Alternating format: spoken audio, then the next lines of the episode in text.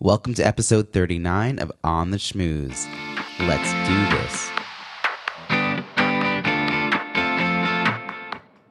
Welcome to On the Schmooze, the podcast that highlights talented people from different fields, explores how they built strong networks, and overcame challenges on their way to becoming successful leaders.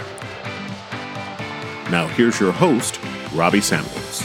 As a person with a very deep voice, I'm hired all the time for advertising campaigns. But a deep voice doesn't sell B2B, and advertising on the wrong platform doesn't sell B2B either. That's why, if you're a B2B marketer, you should use LinkedIn ads. LinkedIn has the targeting capabilities to help you reach the world's largest professional audience. That's right, over 70 million decision makers all in one place. All the big wigs, then medium wigs, also small wigs who are on the path to becoming big wigs. Okay, that's enough about wigs. LinkedIn ads allows you to focus on getting your B2B message to the right people. So, does that mean you should use ads on LinkedIn instead of hiring me, the man with the deepest voice in the world? Yes, yes, it does. Get started today and see why LinkedIn is the place to be to be. We'll even give you a $100 credit on your next campaign. Go to linkedin.com slash MPN to claim your credit. That's linkedin.com slash MPN. Terms and conditions apply. Today's guest is an award winning executive coach with more than 25 years of team management, business development, and sales leadership experience.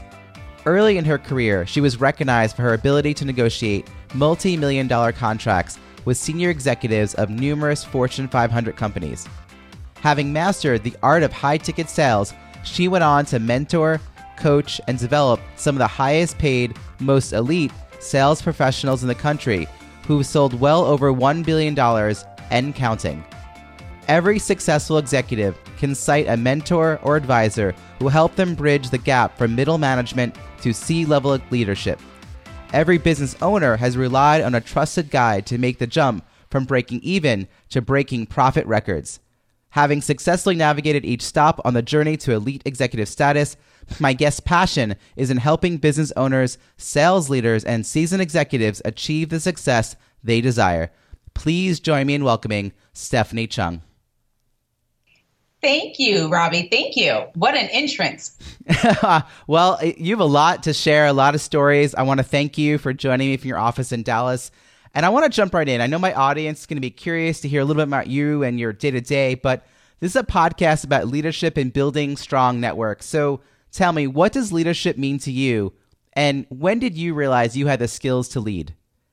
Great question. So, to me, one word for me describes leadership, which is influence.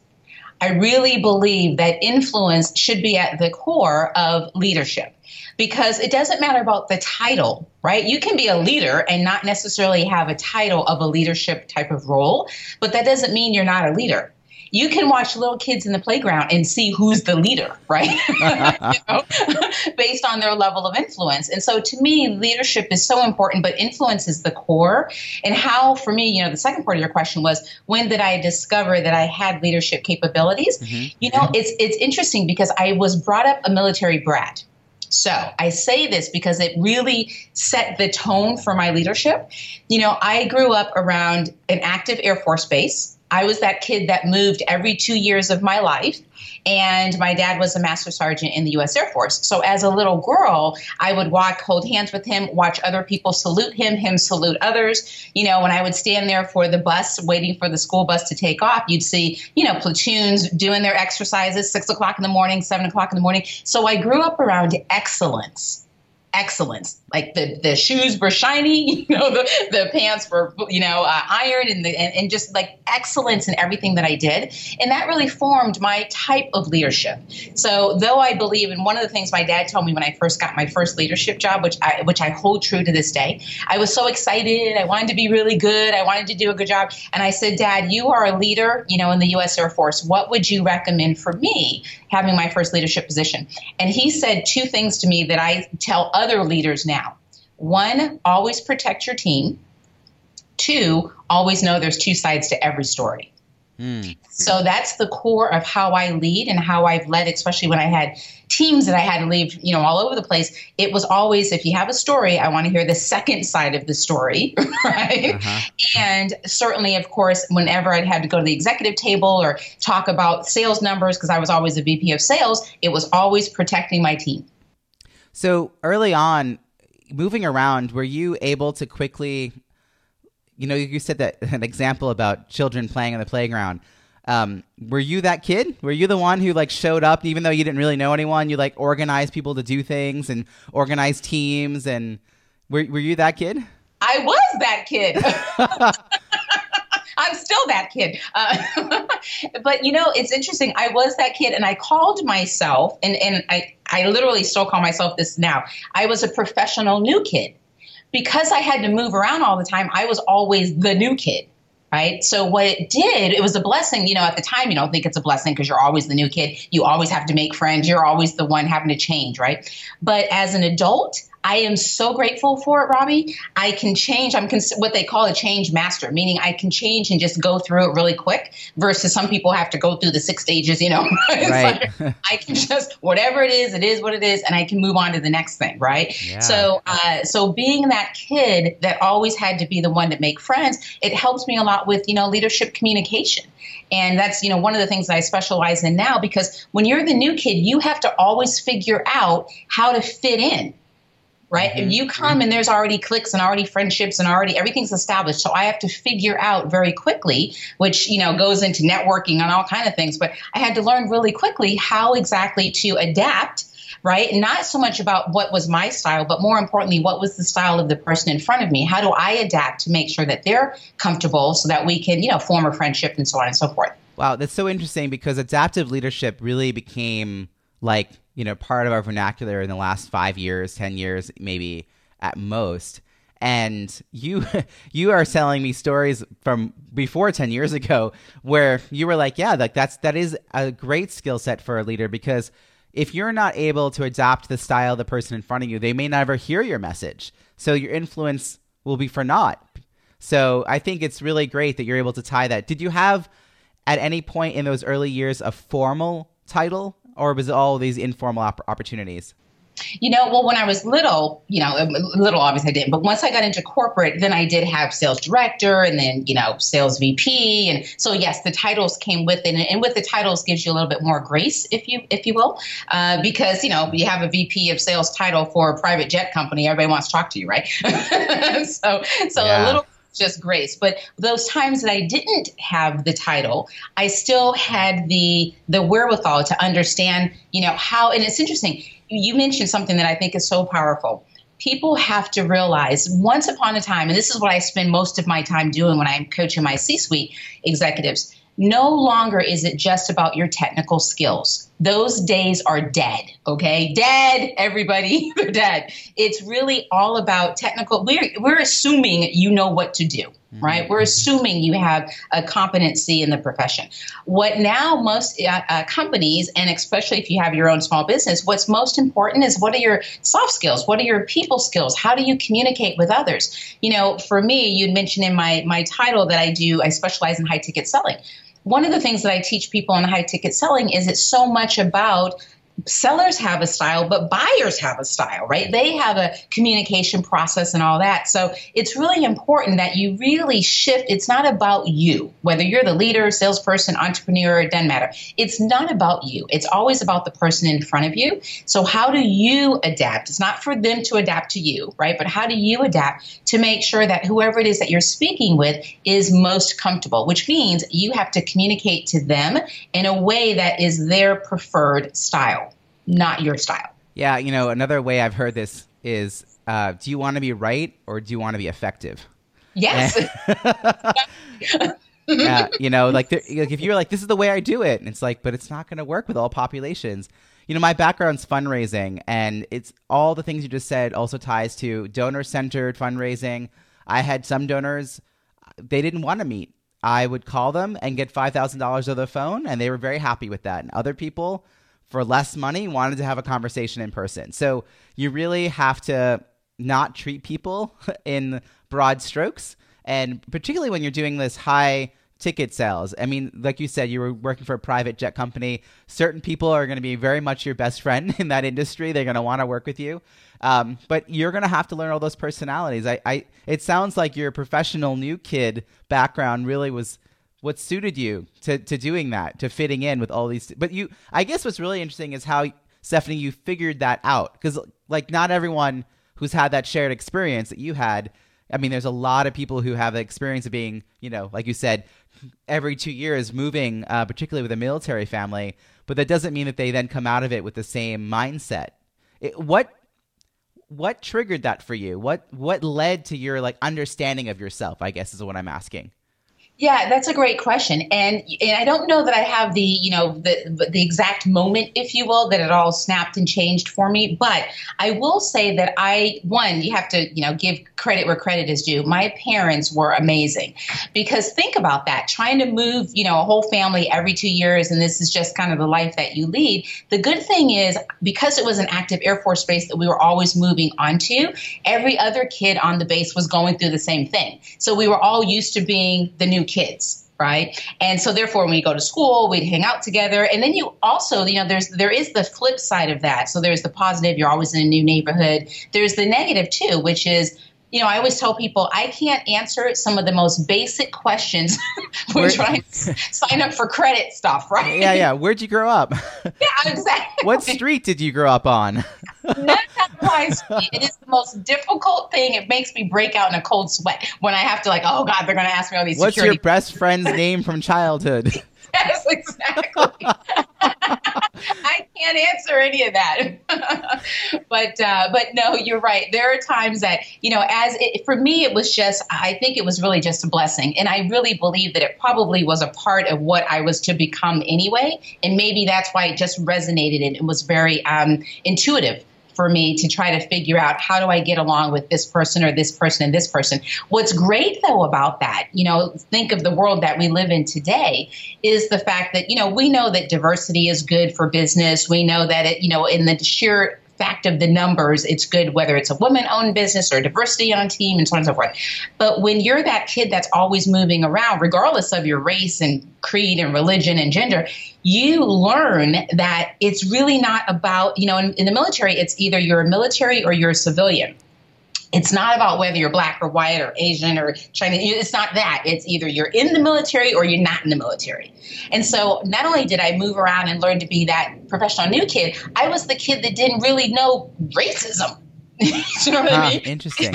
I didn't experience all that because we were all, you know, we'd all lived all around the world and just all that stuff. So it was really, it's a really different type of childhood, and, uh, and and I'm grateful for it. Again, wasn't always grateful when I was going through it, but as an adult and as an executive coach now that specializes in leadership communication, mm-hmm. I can tell you it definitely gives me the unfair advantage. I have 17 questions, but. but I'm going to have to save some of them. What I really want to ask you is what do you find most rewarding about the work you're doing today? Uh, that's an easy one. I love, Robbie, I love, love, love that I get to work with winners every single day. Now, picture that. All pros have a coach. Okay. We think of all pros having a coach when we think of sports, but in just today's, you know, world, you, you, everybody needs to have a coach. I'm an executive coach. By most coaching standards, I'm doing very well. And yet I still have coaches that coach me right? School's never out for the pro. So I love that fact that every single day I get to work with people who are literally, they're already doing well. They're just trying to hit their full potential. Not everybody does that. So for me, it's a blessing because I get to work with them, not because, again, they've already reached a certain level. They're already in the C suite, right? So by normal standards, people think they've already hit a certain level. They already own their business. Their business is growing. So everything by the outside looks like they've already hit success. But somewhere along the line for all of us, it twists, right? It's no longer about success, it's about significance. So what's really cool is when I'm working with my, you know, executives or my sales professionals or whoever it is that I'm coaching, I literally get thrilled. Like I cannot wait to get out of bed because I get to work with people who are literally trying to live up to their potential which is very different than trying to be your best. It's like we've all got potential. Most of us die with half of it, you know, still out there unfulfilled. But I get to work with people every day who are striving, focused, and committed to literally living up to their full potential. So it's cool. Wonderful to be surrounded by people with that drive because not everyone has that personal motivation. Um, I'm in the process of writing a book around networking at conferences, and it's part of a, a series. And people always ask you, like, who is your ideal reader, ideal client, all that stuff.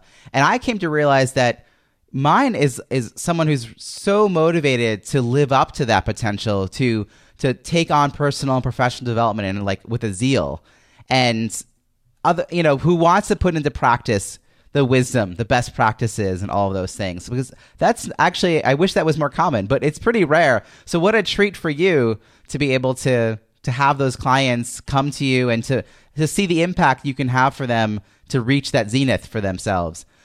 So the flip side, Stephanie, is eh, maybe not today, but like thinking about a time when you were facing a challenge at work. Like, how did you overcome it? Yeah. So, you know, I've, I've had a lot of those because usually, especially it's not uncommon when you're, when you have a VP of sales uh, kind of role that you tend to come in when things are broken. Okay.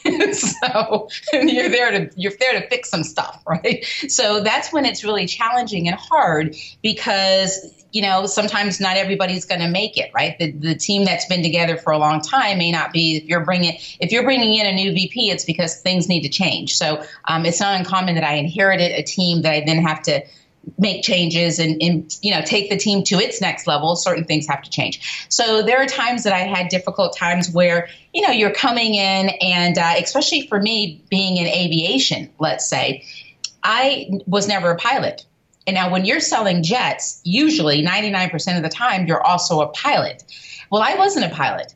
And, uh, and I didn't want to be a pilot. I think I took one pilot lesson and I got out the plane, threw up, and said, I'll never do that again. so, so I've never had a desire to be a pilot, but my results spoke for themselves. And so the challenge that I had was the fact that I'm taking over a team full of pilots and I'm not a pilot and I'm making all these changes. And so a lot of them were just changes they weren't used to. They, you know, were, were you've always got the group that's like excited about the change, and then you've got the group that's kind of puts their feet down and I shall not be moved, right? so mm-hmm. it makes it for an interesting time. So I've had challenges like that. Besides the obvious as well, I've had challenges because I was a female. It's a very male dominated industry. So so that we don't even have time for all those challenges. But uh, I, I'm a, you know, I'm a minority. And I think I'm the only minority at that level, you know, in the private aviation space, especially being a female. So I've had my share of challenges. But here's one thing that I will say, and this is where I come back to the military upbringing I never allowed any of those challenges to be an excuse, period. Right? I really believe the philosophy should be no excuse, just produce. That's it. And so for me, I never allowed myself to to have all those. It's like, okay, yep, this isn't fair, true, but so you know the mission has to be completed right? So uh, so again going back to just the upbringing some people it's amazing and that's some of the things that i get to do with you know some of my uh, my clients is to really challenge them because trying to get to your full potential is not easy. It's easy being mediocre. That's why to your point most people hang out there right? They're good with average. Maybe you have a couple of above average people but for the most part trying to work and live at a level of excellence like your personal excellence is really tough and so it's it's it, there are those days when people are having that moment when they don't feel like they're their best or what have you. And then at that point, I always tell them, listen, now it's a head game. So I had the pleasure of interviewing Howard Putnam, uh, who um, was at one point the CEO of Southwest Air and saw them through bankruptcy. So his story was all about learning how to fly a plane out of the out of the fields when he was a kid, and you know making his way into the aviation industry through any means necessary. For him, it was a baggage handler. He didn't even know what he was signing up for when he said yes. And then he went out, I think it was in Chicago, it was freezing, you know, and then he, he just sort of realized that if he was doing uh, sales on the inside, he didn't have to be out in the cold. so he, he got to the ticket agent desk for that reason and, you know, wound his way up through. Um, what was your way into this this industry? This seems like, like you said, it's such an insular industry as a family. I mean, from the way he speaks about it, um, how how did you find your way in? It's so interesting. Yeah, so you know, okay, so growing up a military brat, specifically in the Air Force, I knew that I wanted to do something in aviation. Like that much, I knew. And so when I uh, got out, literally the first job I had was working for the airlines. So just like uh, your story there with Mr. Southwest, mine's the exact same. I started off at the ticket counter, right? You know, next in line, that was me, right? And then from there, I would work the baggage uh, downstairs underneath the plane once in a while, just for extra money because I was broke you know? So all those those ancillary things. So working the ticket counter slugging luggage you know was another thing. And then eventually what happened is i moved up into sales. That was my first time i had to kind of break through uh, to that next level. Did corporate sales for the airlines for many years. And then from there got recruited into the private jet arena on the sales side. So I was in aviation for 30 some odd years. I worked for companies like US Air, American Airlines, Continental, Delta, uh, and then, of course, moved into the private jet arena and sold Learjets and Challengers and Globals and things like that. I'm sure you're only one of a handful of people I can talk to about that experience. That's pretty amazing. so, uh, there's a common struggle when anyone's striving for success. Of course, there's that fear of being wrong or making mistakes or even failing. Tell me about something you're not very good at and how you deal with that. I'm not very good at a lot of things, right? And and the good thing is I'm extremely good at being self-aware. so when I suck in a certain area, I'm like the first to know it. And I'm not good in finance stuff. I'm not good on uh, any of the operational things. Just not good. I can I'm good on the numbers side. What is what do you need to close this to do that? You know those kind of things. But on the back end, what line item does it go to? I'm horrible there. Uh, I'm not good in operations. I'm and my husband calls me an IT nightmare. Okay. so I'm really not good on technical stuff. but the reason why I have enough wisdom to say, you know what, I'm not good. I don't want to be good. If I tried to be good, I'd still be below average. So let me, who do I write a check to, right? Let me just hire someone that can really capitalize on my weaknesses to help me be strong overall. And I think it's okay to not be good in everything. I actually believe in the biggest growth opportunities or the biggest growth I've ever had has always come after a major setback or some type of failure. And, you know, you and I, I know we both speak from stage and whatnot. And one of the things that's really important to me whenever I'm speaking from stage, I never want to have anybody use the excuse that, oh, I can't because I'm not her. Mm-hmm. So, you know, Lisa Nichols says, I'm not going to allow you to make me extraordinary because then that gives you an excuse for not getting it done. And I believe wholeheartedly in that. So whenever I'm speaking or on stage or any kind of big platform, the very first thing I do is I tell people about my failure, failures. I don't care what failure it is that day, I'm telling them about it because it's important for people to see there's nothing special. It's just maybe what's special is our tenacity to not give up. Right. So when we get failure or we, you know, fall backwards, we get back up, dust ourselves off, and and press on. I think that's fantastic. And part of these this interview series is to give people an opportunity to sort of peek behind the overnight success that you are. Mm-hmm.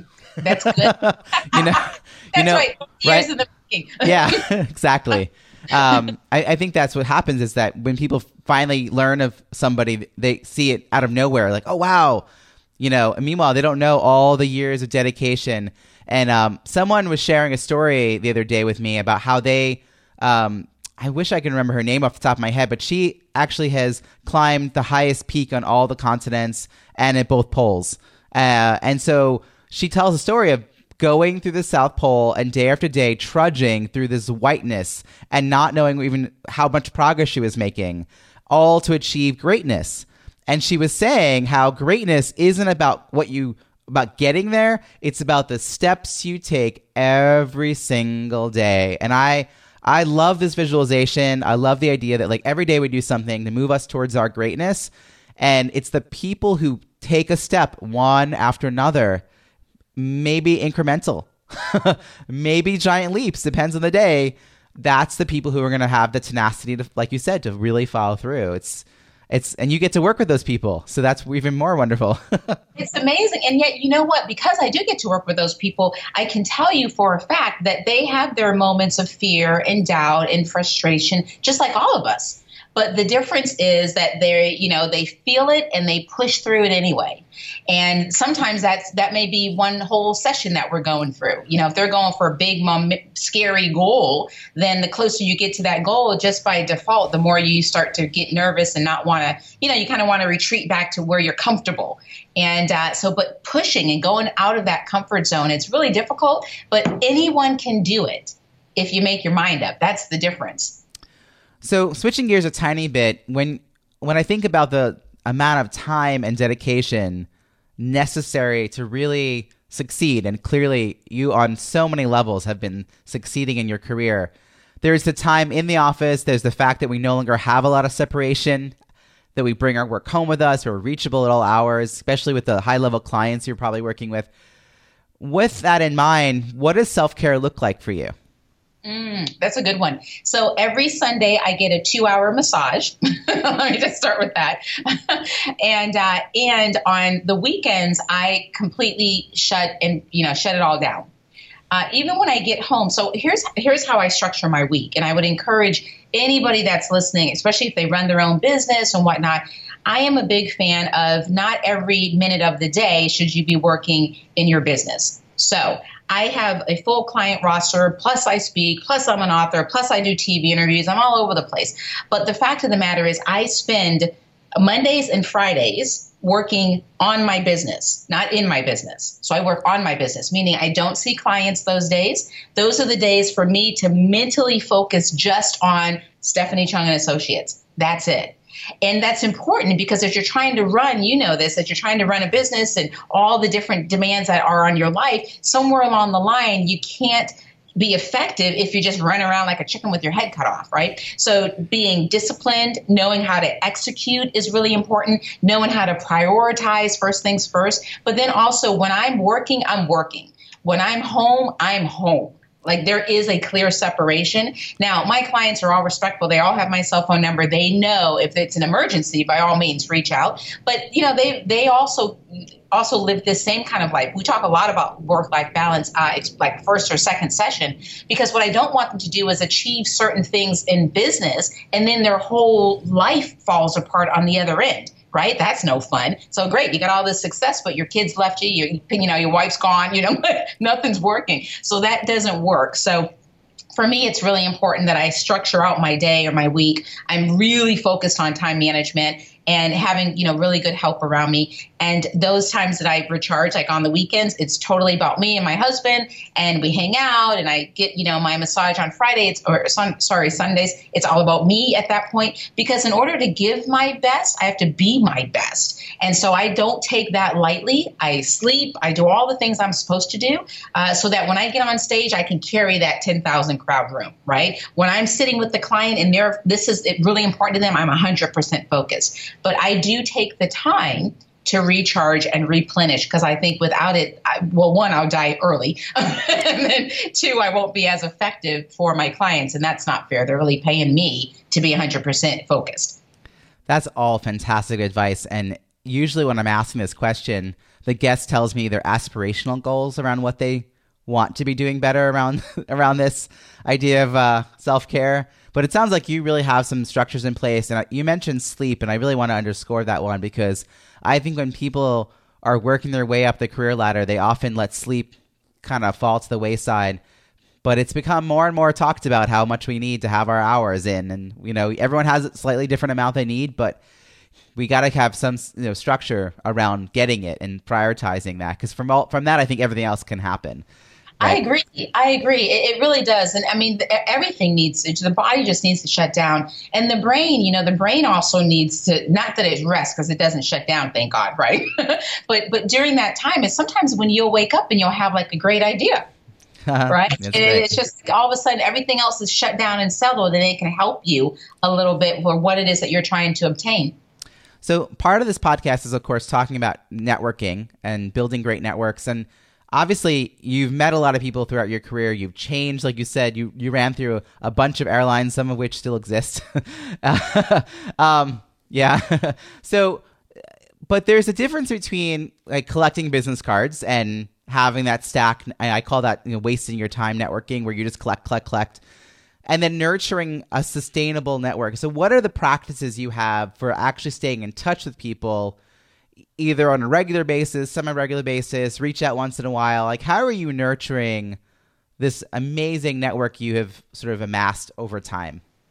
Wow, thank you. That's a good one. I networking is is one of those things that we could talk forever about. I I, I eh, God, where do I start? Okay, here's my three rules when it comes to networking. One, I'm with you. When people have a bunch of business cards and they're like, okay, now what do I do with this?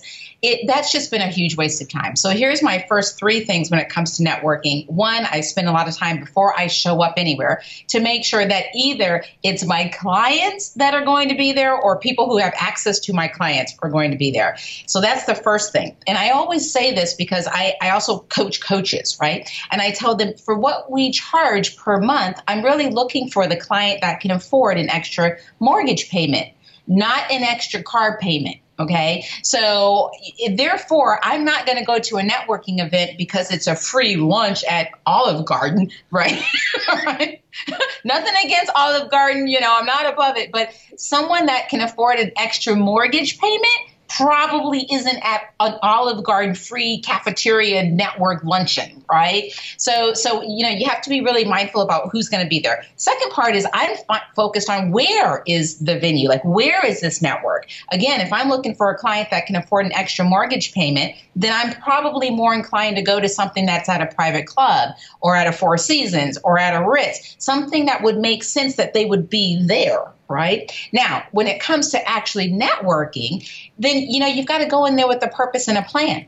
Otherwise, don't go. You know, and so when you do finally get those folks that you could offer value to them, they can offer value to you. You have a mutual beneficial relationship, perhaps in the making. Then yes, it is important to spend the time and to cultivate that relationship. So remember, I made a comment saying to you that I make sure that I work in my business on certain days and on my business in certain days. Well, when I right now I've got a full roster, but you know those times that I was building my business, what I would do is I would take those that Friday, and that was the day that I would spend cultivating those networking relationships. Right? I learned this early on in my private jet days. You can go to a nice hotel and be there and run like seven appointments from that one hotel. so you know, hey, let's meet for breakfast at eight. Right? Let's meet for coffee for somebody else at ten. Let's meet for lunch at noon. Right? Let's meet for you know mid afternoon coffee for someone else at two, someone else at four, someone for dinner, someone for drinks. I can knock out seven appointments sitting in that one spot, cultivating the relationships that I, you know, met through a networking uh, process or event or what have you. So I, I think that that's important. The second thing is when you're networking, it's really about what do you, I hate when people spam me. And what that means is you come up and you shove your business card to me and you start rattling off all the stuff that you do and you've never asked me a question. You don't know if I need what you've got to offer. It just, it's so insulting, right? I hate it. So, so many people don't really do it the right way. I can't wait for your book to come out because it's going to be helpful for everyone because there is a protocol and an etiquette to how to do it correctly. And so, at least for me, you know, how I cultivate that is I do spend a lot of time making sure that I'm building that relationship. If it was worth having the conversation and worth exchanging the cards, then I'm going to now be diligent and make sure that I'm constantly uh, cultivating that relationship. It's always me coming to them from a service perspective. Hey, how can I help you? Hey, this person I thought you would want to meet. Hey, you know, I saw this. I thought you'd be interested. I'm just giving, giving, giving because I know somewhere along the line the law of reciprocity is going to kick in and they're going to want to give in return. That is so true. Last week's episode uh, is titled PSA Stop Spraying and Praying.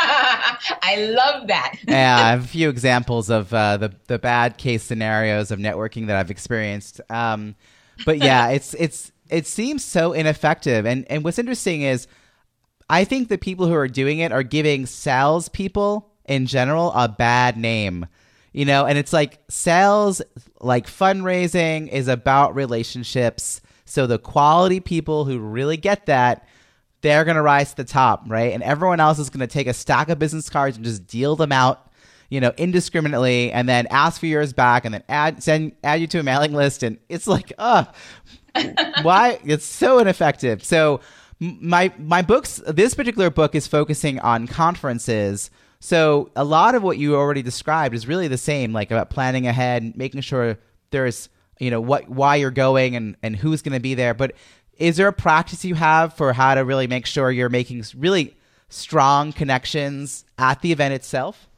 yeah. So, you know, well, actually, there's a couple things. I like to actually have as much of the conversation because usually when I'm going to an event, I'm not looking to meet a 100 people, right? it's usually, you know, a couple people that you're very focused in on meeting. And so during that time, I'm not going to spend, you know, uh, their whole time kind of courting them in a corner because let's face it, we're all there to, to meet different contacts, but at least have and whet the appetite enough to see if a there is a reason for us to continue the conversation what i like to call offline right? Mm-hmm. so if we're there that's great. We're there for the event and the networking and whatnot. But to have the conversation so i'm going to start let's say i don't even know if this is going to be a good person. There are certain questions that i'll start with just to kind of warm them up before i jump right into hey what do you do? Right? I hate that. Amen and so you know get into the conversation a little bit and then from there if if again the the synergies are working well and it's all you know coming together then we'll me and you we'd want to start taking the relationship a little bit more offline and then have a you know a place that we can talk that's a little more quiet and so on and so forth. But there's there is such a protocol with the networking but i want to bring up something as well robbie. Networking also there's conferences and there's big public events but there's also how do you network work within your organization right? So if you're trying to get to that C level or that next promotion, all that is one big networking event as well. It's just done on a daily basis. And so, and it's important because when the time comes to get promoted, your decisions about your career, you will never be in the room when those decisions are being made. Never. Right. So it's important that your brand speak for itself. And what does that mean? Well, that means that you had to have networked the brand. How you know is your work excellent? Is it on time? Do you get along with others? You know all that stuff. What does your personal brand represent? So networking is not just outside in the you know going into a cold market you also should be networking internally as well for that next promotion so on and so forth you know um, dorie clark is a guest also on this podcast and she talks a lot about even if you're not an entrepreneur, it's about how do you stand out within your company. And it could be performance related. I think always that has to be excellent. But it could be other things like you step up to take on some role. You could be the person who organizes the annual picnic. I mean, it, you know, it's just that when your name comes up, people are like, "Oh, I know who he is." Like, mm-hmm. "Oh, I know who she is." And yes. then then it's not just finding a mentor, but I think it's also important to find a sponsor. And, and, women have learned this of late that it's not enough to have someone who coaches you from behind, but someone who says your name at the moment that it needs to be said. Because yes. they're in the room and you're not. And they have to be like, oh, Stephanie would be great for this position. So, exactly. yeah, oh, that's all networking. I talk to people about that quite a bit. And I, I think you're right. And thank you for underscoring that. We're kind of wrapping up here with the last couple of questions. if you had the opportunity to speak to your yourself at, let's say, 25 years old, what kind of advice would you be sharing with yourself to encourage building a strong and supportive professional network? What have you been telling yourself to do? I would I would tell myself to actually get really good at it. So now I'm good at it at my age. But when I was 25 years old, to your you know to, to your question, I was not very good at it. I knew a lot of people and I was friendly with a lot of people, but it wasn't a strategic thought process in regards to networking. You know, real quick, I, I, know that you know that I went to the did the Harvard Women Leadership you know business, and one of the things that we learned was about networking. You're going to love this.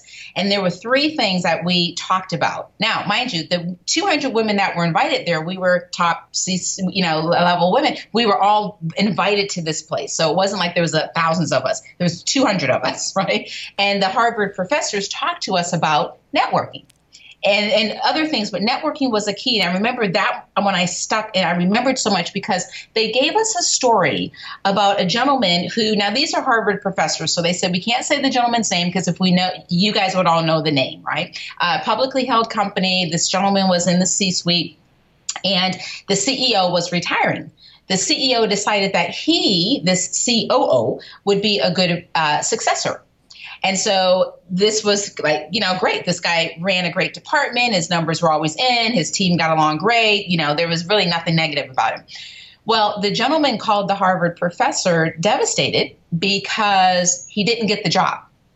And he didn't get the job because when the board was asking his peers, other C level, so the CFO, the CSO, the CMO, right, asking his peers about him, they all said, he's a nice guy, but I really don't know him that much. Wow. Wow. So the board said, how if you've been working side by side with these people for years and they don't know you that much, how can we then expect you to lead them? So, when we think about networking, and what I would have told my 25 year old self is to really cherish those relationships and to really cultivate them so that when the time comes as you get older, you know, now I run my own business. If I would have cultivated some of those relationships better before, it would have made a big, tremendous impact on my business as an entrepreneur when I first started out because I'd have a warm list to start going to to say, hey, I'm doing this, you know, would love to see how I can serve you. Is anybody that you know, so on and so forth. I didn't have any of that. I had to kick it old school, right? and thankfully, I, you know, was able to build the business. But man, had I known what I know now, I would have absolutely been mindful about the networks that I, the people that I gravitate towards. I would have been giving and giving and giving and not just seeing the relationship as a kind of a quick hit you know, oh, I know them, I do business with them now, and then move on to the next thing. And quite frankly, Robbie, I'm still surprised till this day how many people don't really understand how important networking is. I get a lot of recruiters, I send a lot of people their way, you know and and then they'll say, "Oh, thank you. We just, you know, Steph, we hired your friend, uh, whoever it's a client I may know, and he's now the CEO." And nowhere along the line did the person, the recruiter, the executive recruiter, this has happened so many times that I've given them the name, they hire the person. I don't get a thank you card. Not that I did it for that, right. but it's these are little things so that if you're always coming to me when you need something, then eventually that relationship's going to get tainted because I'd like to know that I'm not being used right? And when you cultivate relationships from a networking perspective, and if you're always giving, giving, giving, then the person knows you're not trying to use them. But if you're only coming in to get, then that's really not a good networking partner. It's not a good partnership, period, right? this is uh, this is a actually a practice that I think we can have our listeners think about it on lots of levels. The idea of the importance, I should say, of closing the loop. So even if I if I were to introduce you to somebody and then that person and you do some sort of business together or some referral happens, they're like both of you should be like hey that was great. Thank you so much. Because i don't know like it takes months for these things to sort of evolve sometimes. And i you know but how nice occasionally you just get that thank you. And you know if you actually wrote a letter or if you sent a gift basket if it was like a big deal you know project like make it a big deal thank you. I yeah i tell you I, it really kind of slowly burns bridges. I think you know it it kind of eats away or erodes the the possible friendship there, the possible positivity if over time, you know, the giving I am with you. I've practiced the philosophy of abundance. I put it out there. I know I'm going to have everything I need because I've got a great community around me. But yeah, there's a way in which, you know, just acknowledge that I helped out, you know, like yeah. It, or at least to your point, even if you just tell me, you know, yeah. a lot of times what happens is the client, the the person who got recruited or whatever, will call me and say, "Hey, Steph, thanks," but the recruiter is the one who made the money, right? Yeah. They're the ones that should be calling, saying, "Hey, Steph, I really appreciate it. Thank you so much." That's all. That way, to your point, the loop is closed. That's huge. Make sure that's in your book, Robbie, because that is like the golden nugget that so many people miss that part. Well, hopefully they are listening to this podcast. Since we are on C Suite Radio, I hope they're tuning in because it's so important. You may know you're listening to this show along the Marketing Podcast Network, but did you know there are other great shows on MPN to help your business? Steve Turney hosts a great podcast geared toward mental health marketers called The Boost.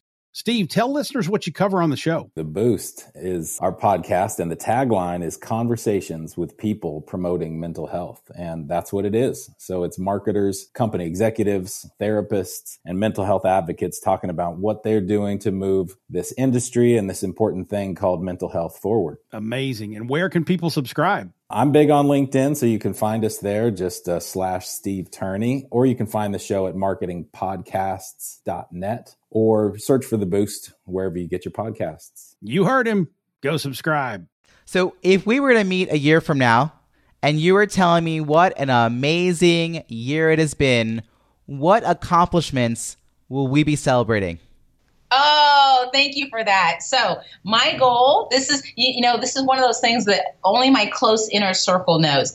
I am so focused on being, you know, the next Brian Tracy, who's my personal mentor, or Marshall Goldsmith, who's another one of my mentors, or Tony Robinson, who I don't know, but I look forward to meeting one day. Uh, so I think that when you think of the the performance strategists that are out there, the the coaches of personal achievement, all those different things, they're um, they're all they're quite frankly, there's a vacancy. They're all men, right? There's really no women in that space. And so I'm excited, and that's what really my, me and my team are working towards is let's change the dynamics up there so that we have there's more women starting businesses there's more women in the workplace there's more you know so women sometimes we we we're, we're a little we're a little uh, under underserved in that market as far as uh, reaching the top echelon from a coaching perspective and performance strategists and you know executive coaching and things of that nature so i'm really focused in on getting to that level uh, as as my mentors are at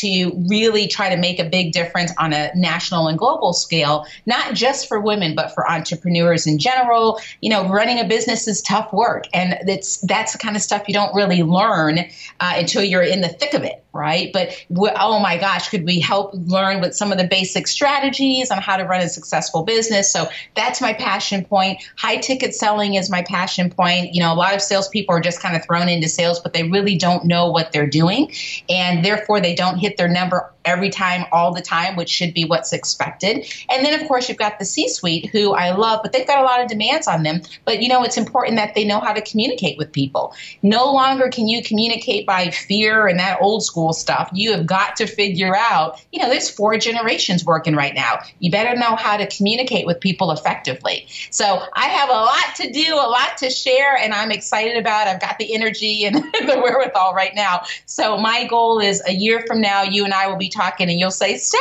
I just saw you on XYZ and XYZ, and you're on, you know, the top this and top that. And I'll say, Yes, Robbie, I am. and I will say you're an overnight success. That's right. 30 something years in the making. so, how can people find you or follow your work? Sure. So the easiest way to catch me is stephaniechung.com. And on stephaniechung.com is where, you know, I'm speaking or if there's any books out or any programs I'm doing. And, you know, of course, if you're looking for coaching, always reach out for sure.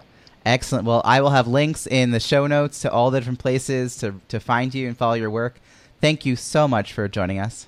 Absolutely. Thank you. This was fun. I appreciate you having me.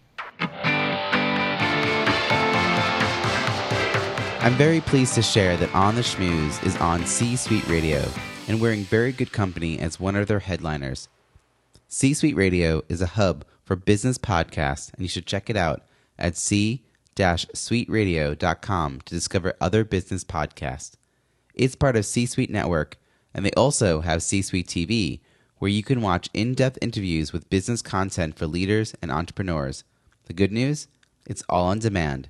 Check it out at c-suitetv.com and c-suiteradio.com.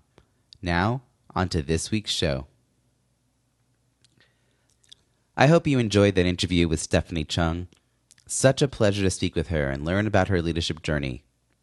What is your key takeaway from our conversation? Something you'll put into action this week that you'll benefit from for years to come. One of the things that stood out for me was Stephanie's emphasis that success is no longer just about having great technical skills, that it's really all about soft skills. If you're aspiring to be in an executive position, you're probably very good at your job, technically speaking. But are you ready to lead? What would your peers and other departments say about you? Would they know who you were?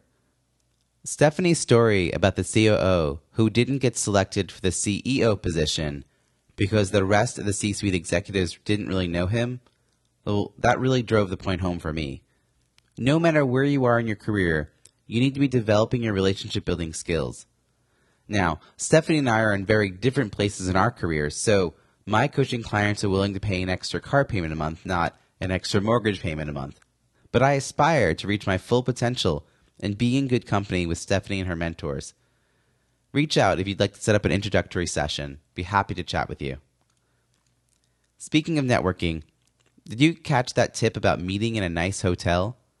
If you're an entrepreneur who works from home, or your office doesn't exude the high quality you want associated with your brand, arrange to meet with clients at an upscale hotel restaurant. You might not have Stephanie's stamina to host seven meetings in one day, but it's that drive and determination that led her to win sales awards while closing multi million dollar deals. Apply some of her tips to your life to move towards your audacious goals. And I know we talked about this just a moment ago, but I wanted to underscore the importance of closing the loop. If a colleague takes the time to introduce you to a contact in their network, your colleague will be wondering if the connection proved beneficial or not. Now, I know life gets busy, and this step often gets lost in the shuffle, but over time, you're going to be eroding the goodwill being offered by this colleague. A simple email might suffice, but if the introduction landed you a great job or a six figure client, then up your game and send a thank you package. In episode 30, I shared details so that you know the step by step process for writing an effective email introduction. So go check that out to sharpen your intro email etiquette. When you're on the receiving end of an introduction, remember to always close the loop. It's really important to stay in touch with people even when you don't need anything from them. You're not going to find a lot of support if you only reach out to your network when you need help landing a new job or have a new product to sell. Figuring out who is important to stay in touch with and then actually staying in touch with them is often difficult, but it's become a lot easier now that I use Contactually, a robust CRM that's perfect for managing my professional network. I use it to help me manage my most important relationships and the ones I hope will become significant. As an affiliate for Contactually, they are offering my listeners a free 14 day trial, no credit card required. But let me know if you sign up for the free trial because I'll help you get set up for success. Visit contactually.com slash invite slash schmooze. That's contactually, C-O-N-T-A-C-T-U-A-L-L-Y dot com slash invite slash schmooze, S-C-H-M-O-O-Z-E. For your convenience, I'll add the link to the show notes at ontheschmooze.com. Look for episode 39. If you want to discover other business podcasts, check out C Suite Radio at c-suiteradio.com where you'll find On the Schmooze and good company with other C Suite Radio headliners. Do you host a conference or convention and want your attendees to feel that your event was incredibly valuable because of all the connections they've made? I work with associations and companies to design events that increase engagement and create a welcoming culture for all attendees, especially your first time attendees. The result is that long-time attendees, presenters, and board members have a host mentality, and all attendees have the tools to strategically build relationships and their professional network while at your event. If you want to increase ROI for your attendees and therefore their retention, email me and we'll schedule a call. You can email me at robbie at robbiesamuels.com. That's R O B B I E at R O B B I E S A M U E L S dot com. I want to sincerely thank all of you who have already subscribed and left a rating and review on iTunes. By subscribing and leaving a rating and review on iTunes, you're helping this podcast get discovered by more listeners. Will you subscribe and leave an honest rating and review? Include your Twitter handle in your review so I can give you a shout out. It's easy to find our iTunes page at itunes.ontheschmooze.com. Thank you in advance and look forward to connecting again next week when I'll be sharing some tips about how to approach those tight networking circles at events. Until then, have an amazing week.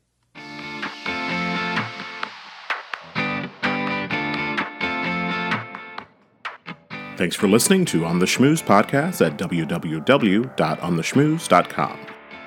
That's on the schmooze, S C H M O O Z E.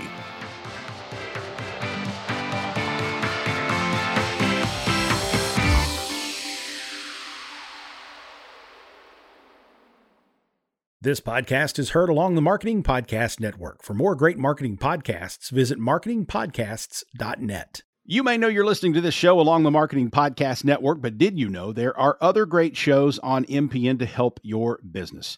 Danielle Wiley hosts a great podcast called The Art of Sway. Danielle, tell us what you talk about on the show. The Art of Sway brings listeners inside the world of marketing as seen through the lens of influence. So each week I chat with an expert guest for a lively discussion about connecting ideas with audiences in an attempt to uncover all the ways influence impacts how and what we discover, purchase, and recommend to each other. Wow. And where can people subscribe? Go to theartofswaypodcast.com, find the show at marketingpodcasts.net, or search for The Art of Sway wherever you get your podcasts. You heard her. Go subscribe. This podcast is heard along the Marketing Podcast Network. For more great marketing podcasts, visit marketingpodcasts.net.